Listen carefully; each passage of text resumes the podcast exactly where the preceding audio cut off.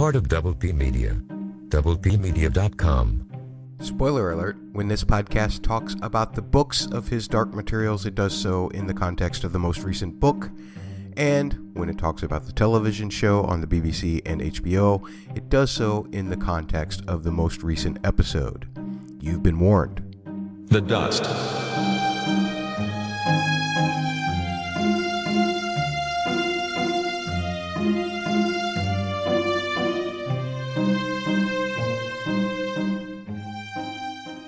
And welcome to another edition of The Dust. My name is Matt Murdock, and this time around we're covering the music of Mr. Lorne Balfe for Season 1, Episode 6, The Daemon Cages of His Dark Materials. Thanks for joining me. Just want to remind you that mattsaudioblog.com, that's M-A-T-T-S audioblog.com, is your one-stop shop for all things regarding this podcast. You can find all the back episodes of this podcast, all the back episodes of my Game of Thrones podcast, uh, links to other podcasts that I've done in the past. You can find all of that at mattsaudioblog.com, including all important app links for whatever podcast app you're using to listen to this podcast. I thank you. If you could take the time to leave me a written review in whatever app that you're using, wherever you get your podcasts, that would help me a great deal to stay more noticeable among the other great His Dark Material podcasts that are out there. I do feel like we have something unique to offer in the fact that we do cover the music in this particular podcast. But if you have left a review and somehow I missed it and I haven't thanked you in any of our recent shows, please send me a tweet at the Dust Podcast or send an email to dustpodcast at gmail.com and tell me where I can find your review so that I can thank you. I really appreciate y'all doing that. It helps so much. It helps us with the algorithms that these things set up. Just we want to hear as many thoughts from as many different people as possible. And the only way we can do that is if more people are listening. We don't do anything for money here. We don't have Patreon pages. We don't do any of that stuff. We're doing this for the love of this show. But we want to reach out to fans who also love the show. We want to hear from you. And if you want to send any feedback regarding any episode, you can do so at any time. Once again, at the Dust Podcast on Twitter or dustpodcast at gmail.com, or you can use the contact form at mattsaudioblog.com. Anytime you want to submit something about the show itself, about our podcast, whatever, we would love to hear your thoughts. But if you're wanting something to be included in the next weekly review podcast for an, when a new episode airs, then you need to get it to us by 5 p.m. Pacific U.S. time on Tuesdays after a new episode airs here in the U.S. or on Sunday nights in the U.K. Speaking of feedback, I didn't want to wait on these two great tweets that we got in response to our story talk about season one, episode six, The Daemon Cages, written by Jack Thorne and directed by Euros Lyn. We did get two tweets regarding some of the things that we said uh, or in response. So uh, this first one comes from at HO Grady 10. Thank you so much for submitting a tweet to us. Says, just listening now, and you're talking about the alarms going off. I read this totally differently than you did. I thought the alarms were tripped by the machinery each time they had severed a child, and the scientists were all irritated by having to go through the drill for no reason.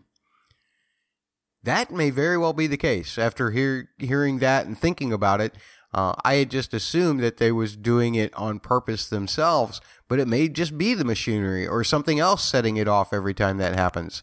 Uh, and there was that one case where the two doctors were in a room together and they seemed surprised by the drill. And I guess I had forgotten that scene. So great thoughts there at HO Grady 10. I really appreciate that. And our friend at One Dart Lou also submitted some stuff in regards to a thought that we had had in the BR section regarding this coming week's episode because of the scheduling in the UK we thought maybe that that might mean something for how dark or graphic or whatever the episode might be. But we have reassurances from at one dart Lou who says, "Great podcast again, guys. As someone from the UK, I can reveal that next episode is on at 9 p.m. on the BBC because of the Sports Personality of the Year awards. It's on the same time every year. It's a Christmas tradition. There you go. There's the answer that Holly and I were looking for. Thank you so much at One Dart Lou. With that said, let's just get right into the music because we've got a great mixing of themes. I think a episode specific motive, perhaps, perhaps a episode specific piece of music as well on top of the motive. Um, great versions of everything that we've talked about this season so far. Oh, and I also have one correction regarding some musical stuff to offer as well. Enough for now. I'll find an opportunity soon enough.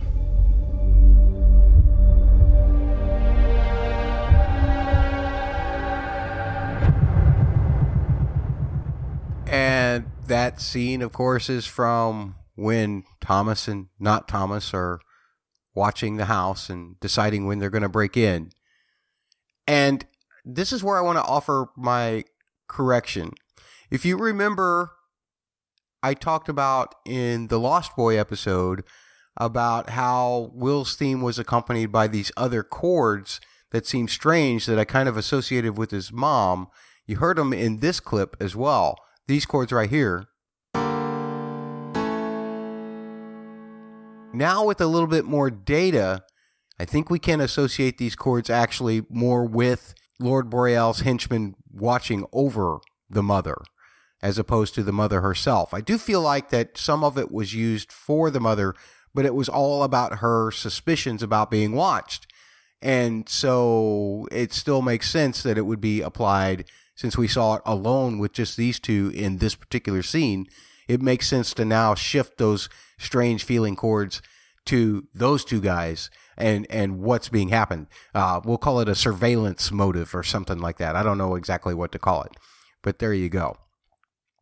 Moving on, let's talk about how the main theme was used in this episode in some very interesting ways, totally different from what we'd heard the main theme used before. We'd heard the main theme used mostly with like the alethiometer or with Lyra or things like that. This time around, it was all about those tragic children. Uh, it, it was just awful to see those kids the way they were. And Mr. Balfe used the main theme in a way that reflected that, reflected our sadness, reflected our horror, reflected everything that was bad about what was going on at Bolvangar and tragic about what was going on at Bolvangar. And the ways that they were used were very, very different than what we'd heard before. As you know, when I talk about music, I like to talk about a few things. I like to talk about the shape of the melody.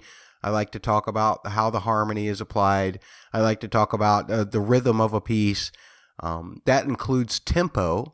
And I like to talk about the timbres that are used, the instruments that are used to play these things.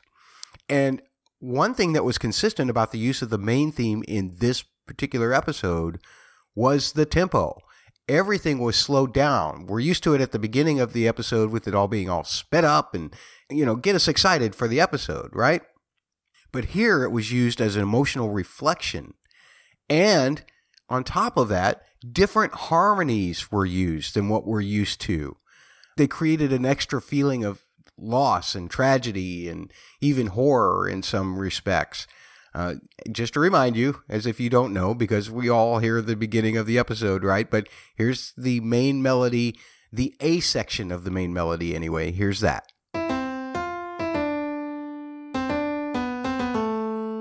But now I'm going to play you this clip where Lyra and Roger are finding the daemon cages and seeing the effect on the daemons themselves. And the tempo will be much slower. The harmony is much more haunting. I don't think I want to go into how that's done so much as I just want you to hear the difference between the harmony that we're used to and the harmony that we get. And that's all altered, but it's still recognizable. These are daemons without humans. David.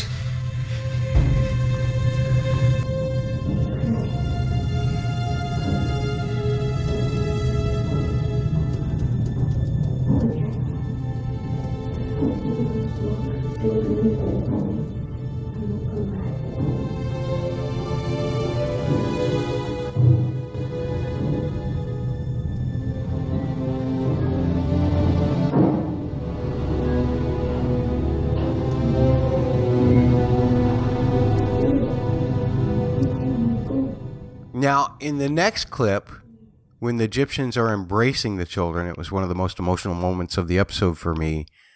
Uh, the first time the melody is played and, and the harmony is fairly familiar. It's not unlike what we just heard, it's pretty close to that. And so we do feel the sadness and everything. Uh, it is in a different key, so here's where you'll hear the melody in the next clip. And as I said, we do get a harmony that we can kind of deal with. It's very sad. It's a little horrific. Um, the sad nature comes more from the fact that a pedal tone is held and all of the minor harmony is applied. Um, no real surprises in any way with that. It just feels really sad. A pedal point means that a single bass note is held and maybe different chords will change over the top of it. And that's what happens here like this.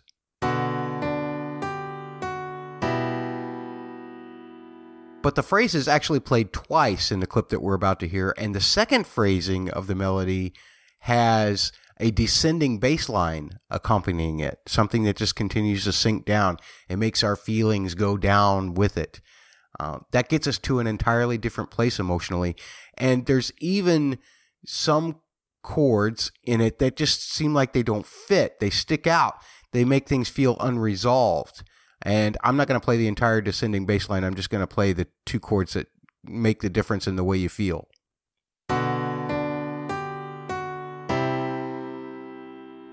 It has that feeling of what's going to happen with these kids, right? And uh, how are these Gyptians going to embrace them? It's one of those. It's one of those moments where it's so sad, and the harmony helps to get us back to the sad uh, after the resolution of this chord. When this chord holds, we're kind of like, oh, and then once the chord uh, resolves to home key again, then you know we're we're sad for the kids. And keep all of that in mind when we listen to this next clip again as Roger brings the daemonless children out and the Gyptians all embrace them.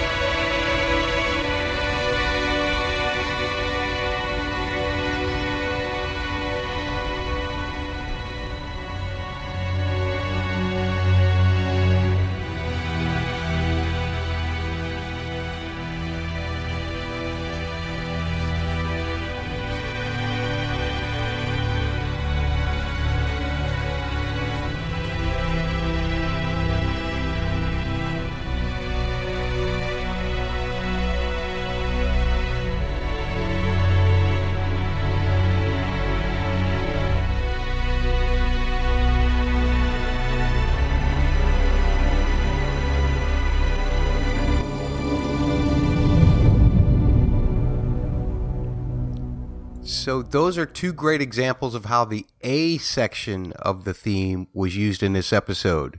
But it wasn't just the A section that was used. The part that we tend to hum and the parts that you've just heard, those are the A sections. They do get played more often. But there is also a B section too. Just go back to my first analysis of the main theme in our Lyra's Jordan review and you'll see I analyze the A section as kind of like a mission part and the B section as more the adventure part. That B section goes through a few different key centers of pitch before it gets back to the A section when we hear the main credits. And to me, that represents the different places that Lyra will see. And in the case of using the B theme here, she's riding a balloon for the first time. And as I said, we always hear the B section in the credits, but just to remind you what it sounds like, here it is.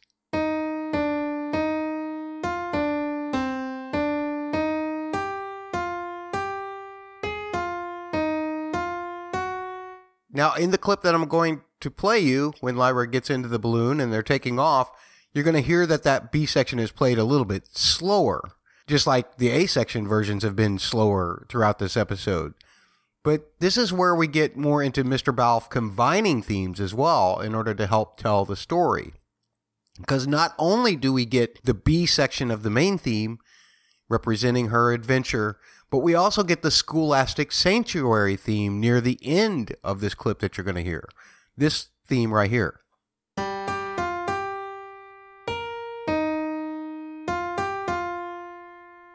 Now, why are we getting that? Well, most of the time, we've often heard this theme when Lyra is having fun or exploring on her own. The first time we heard it was with Roger in the race at Jordan College. We also heard it when she was running free on the boat while approaching Trollesund. And we even heard it once when she was joking around with Lee Scoresby as the Gyptians were setting off north from Trollesund. Here again, she's having fun, right? And she's exploring too her first balloon ride. So listen for the main B theme section at first, and then how it transitions into the Scholastic Sanctuary theme as a showing of adventure and fun. Balloon driver. Let's go!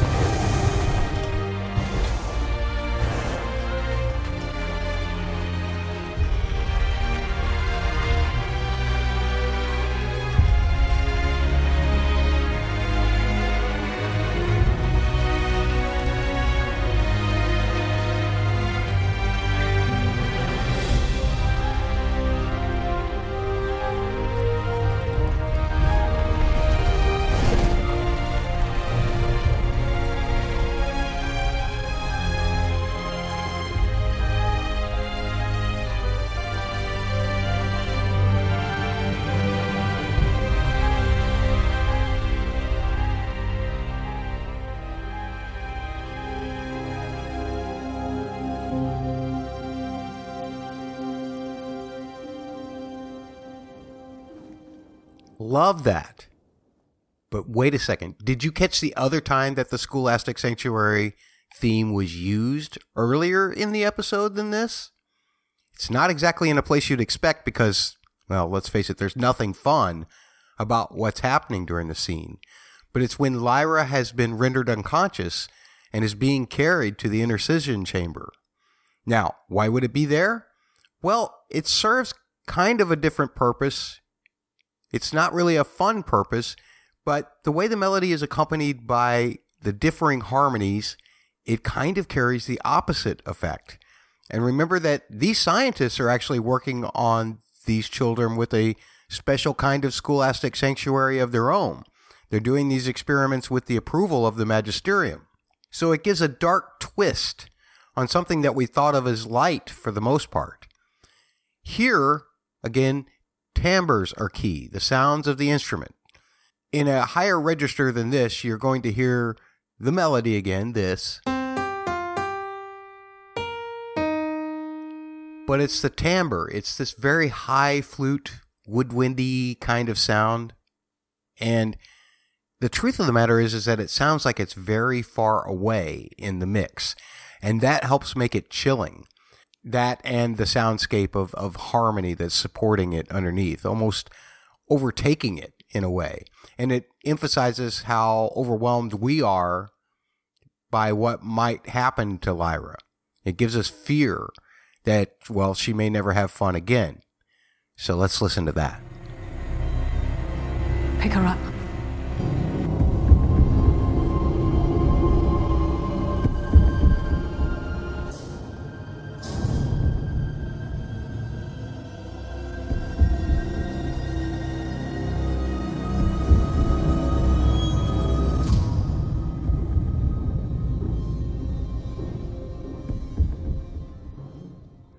So Lyra is definitely in danger there.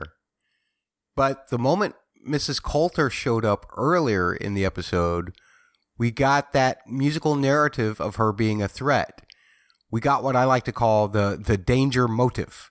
And a motive is just a small figure that can be used in conjunction with other melodies or to combine to create their own thing. We first heard this motive when Lord Asriel and Stelmaria had to get off the mountain in the first episode. And we also heard it when Lyra was finding out who Mrs. Coulter was in her study, seeing all the papers about the General Oblation Board, the plans for this very Bolvangar station that she's in now. Uh, that was all while Mrs. Coulter was returning to the apartment after having burned all of these children's letters. And at that time, it was coupled with the Mrs. Coulter theme chords. But to refresh your memory, we have heard just the motif itself underneath Asriel like this. And we're going to hear that in this next clip, but yet again, Mr. Balfe slows the tempo down. That way it gets more weight. It gets less franticness. Uh, he also does what we call a variation on this motive because the first phrase is the notes that we know, but the second phrase is actually this. And actually, it's the same thing except there's one note difference, this note. But the regular phrase and the variation phrase are played back to back, and it almost makes it like a call and response kind of feeling for us. The phrase we know is first, and it's the call, the variation being the response. And listen as that phrase is used for Mrs. Coulter's entrance into Bolvangar. You've been making advances? Mm-hmm. Yes. Since you were last here, five have survived. Mostly due to the new separator. It's much more sophisticated than the previous model, and so has a much better survival rate. Now the patient can be conscious during treatment, and they remain conscious after. It's quite something. So there's Mrs. Coulter, and you know that when she's around, we're going to get her theme in some capacity, right? That melody fragment, for one.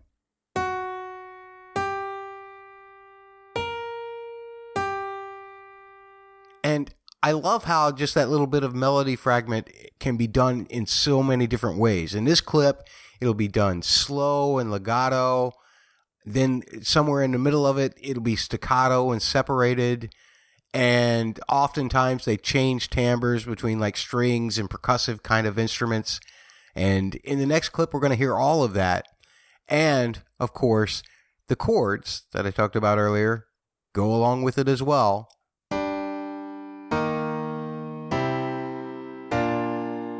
I know this is one of those themes that I've talked about a lot, but since we hear it so much, it feels like we need to keep looking at the differences and the way they're treated and what have you.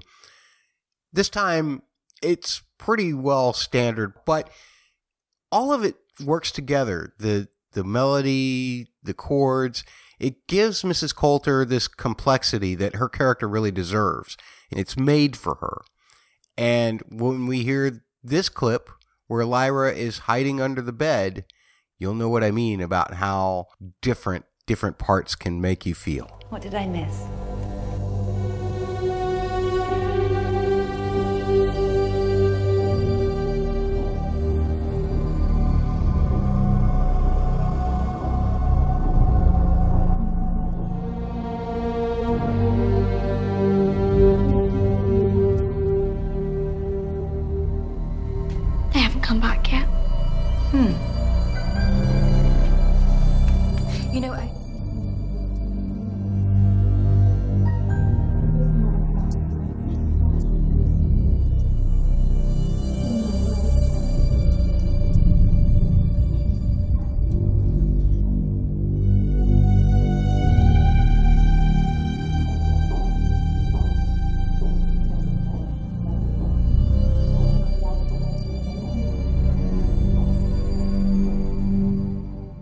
I should mention that actually Lyra's theme was present right before that clip started, too, and she was pleading to Annie for help to hide.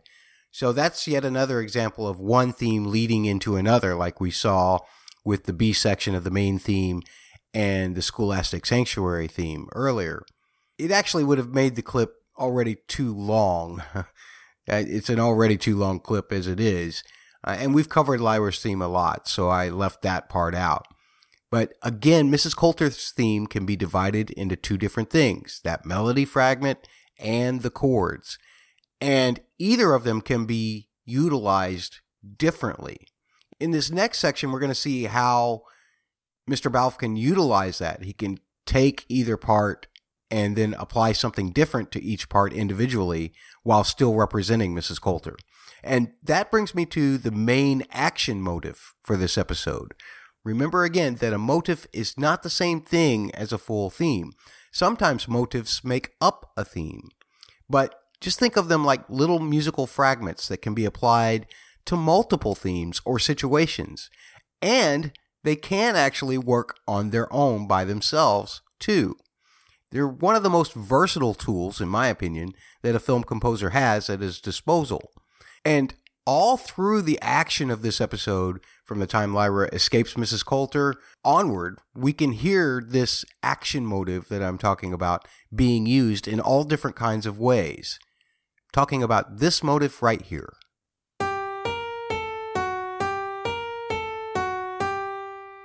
You're going to hear that little motive at different tempos throughout the action. You're going to hear it in conjunction with different themes that we already know all throughout the rest of the episode. You can hear that motive change to different keys on its own. It creates a sense of harmony in that way. And it can make us feel like things are building or falling because of that. These are the kinds of things that are the versatility of a motive. And actually, since the last clip we had Mrs. Coulter's theme, let's re examine those chords one more time.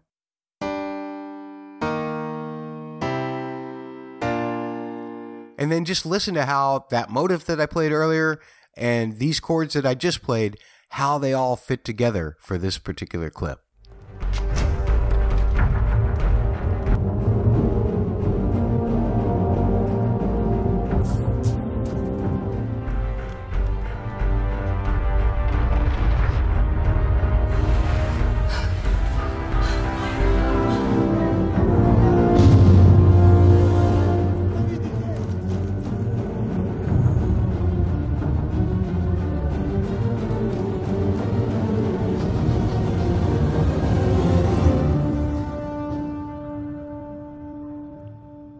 Love that. And as I said, this motive is used a lot in this episode. I actually think it may have been specifically made for just this episode or this sequence, but I'm going to need a larger body of work through the rest of the season just to be sure. I'm not going to say it's a one off just yet. One thing is for sure we finally did get a confirmation of Iorek Byrnison's theme this episode. Since we didn't get it in The Lost Boy, I was kind of worried that it might have only been for Iorek and Trollesund, kind of just for that episode. But then we did get it again when he started helping Lyra out. And of course, we got that action motive working with it as it happened. But just to review for Iorek's theme here, these are the chords to listen for during this next clip.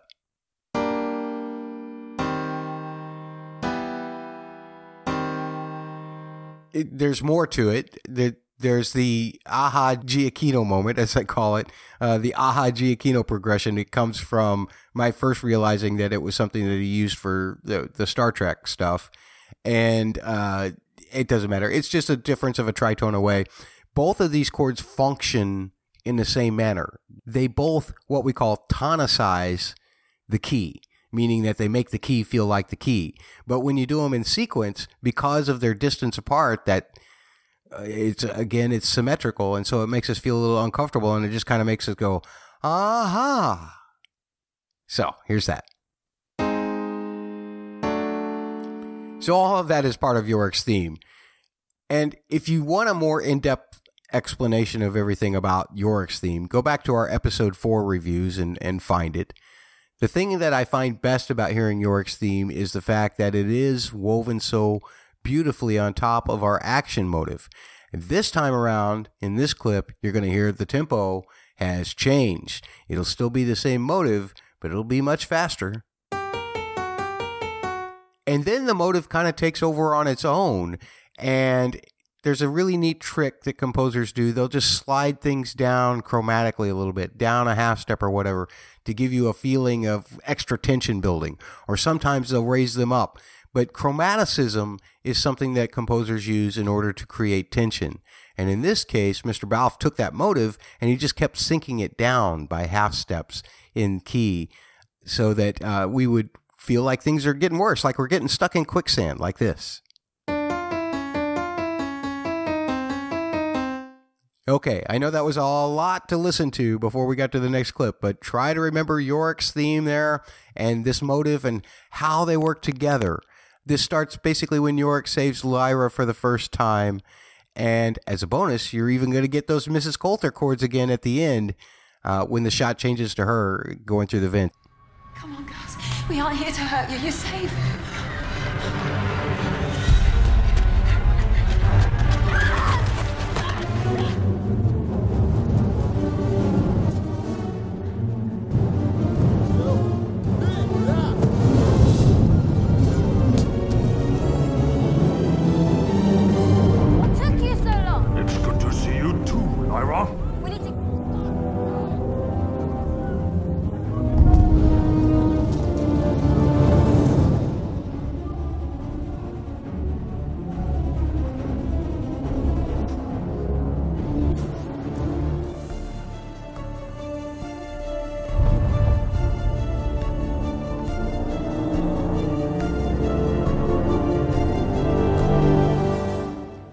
Just a couple more clips to go, but I think Lee Scoresby fans would be extremely upset with me if I didn't point out part of his theme being played in this week's episode, too.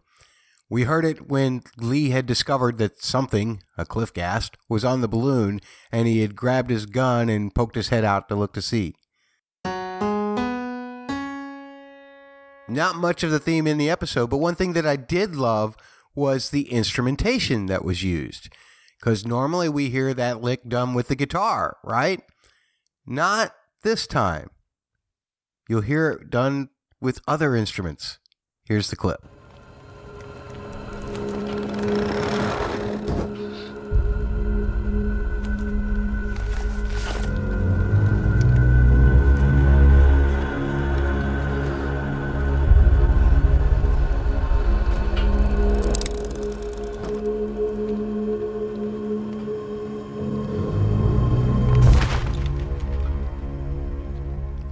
So there you go, Lee Scoresby fans. Mr. Balfe didn't forget you this episode. Finally, I'm going to turn to something that I found very moving, even though it may be just a one off for this episode. It was the scoring under Roger's speech to the daemonless children when he was trying to get them to leave the room. The speech itself was inspiring enough, I feel like, but the scoring made it even more powerful for me. First of all, let's look at this motive that starts the piece. This part right here.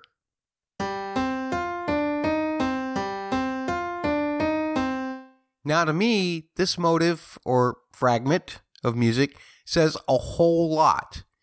As I told you earlier, when I talk about good scoring, I often look at melodic shape, harmony, rhythm or tempo, and timbre.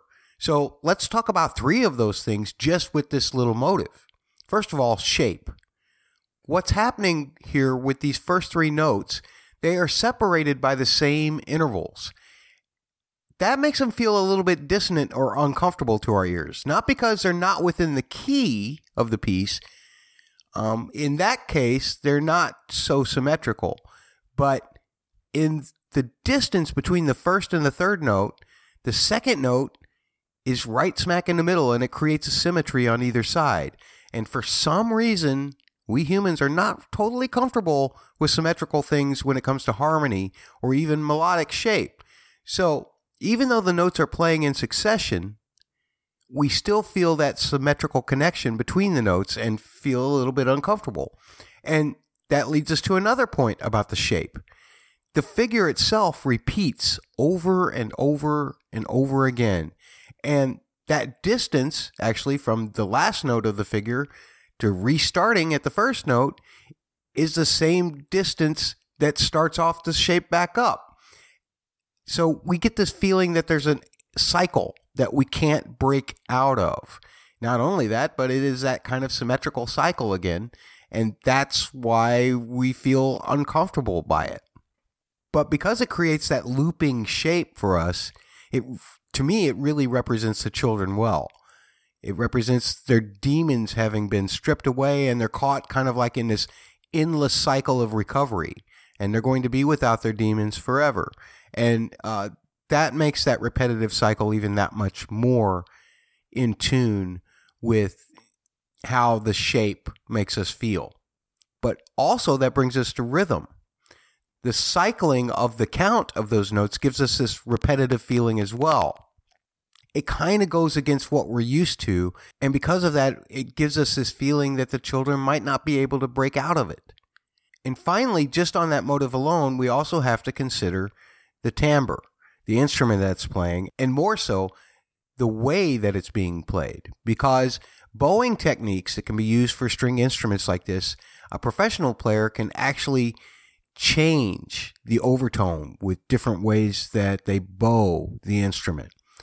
And we might hear more overtones or harmonics in one note than another, or we might hear less, or we might hear different sets.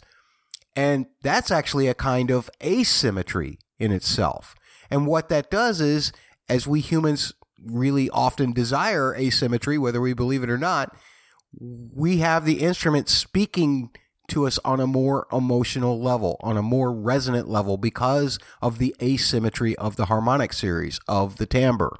And because of that, we feel more human connection to those children being stuck in that loop. So, their shape and rhythm and timbre, they're all covered. What about the harmony? Well, when Roger starts his speech to the kids after they he starts to walk out and then none of them follow him, the harmony really kicks in with chords like this.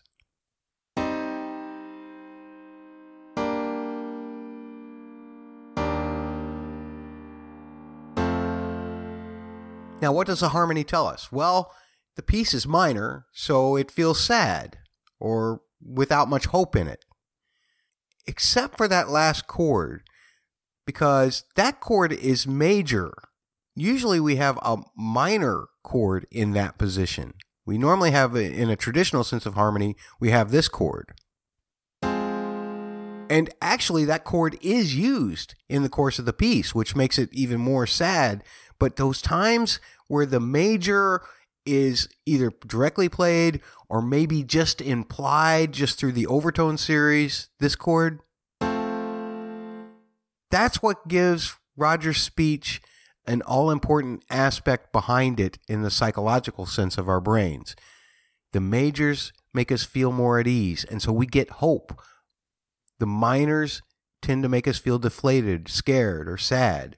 And really, both situations apply to these children and Roger trying to get them to find themselves a little bit.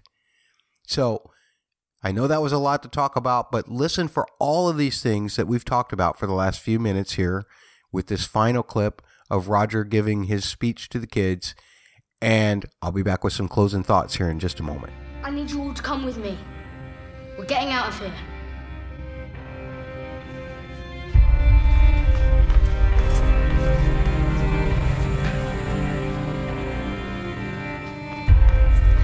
Why aren't you coming?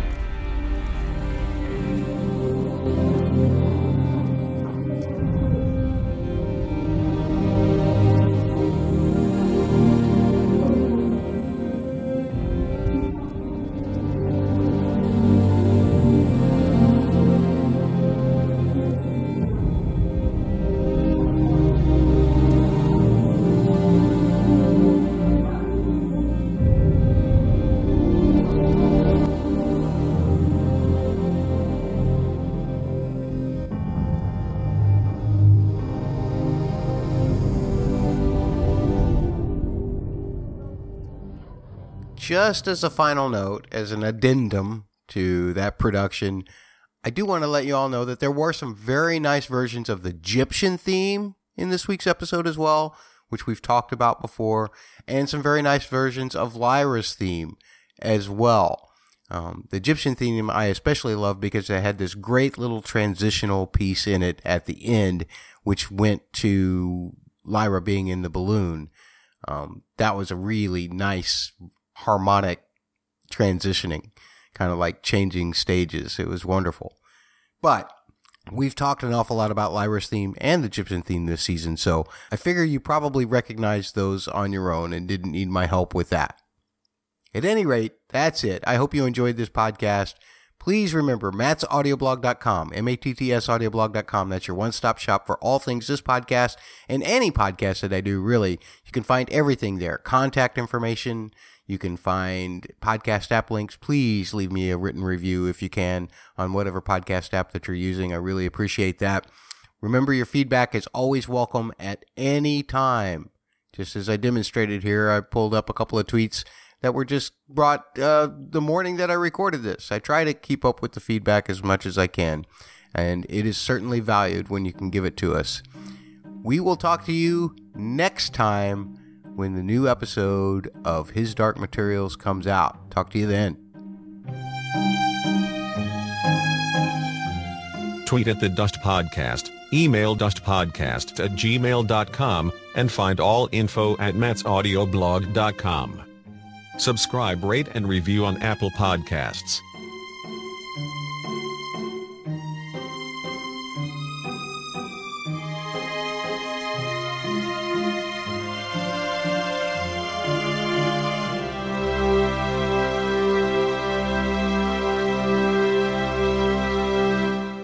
Part of Double P Media. DoublePmedia.com.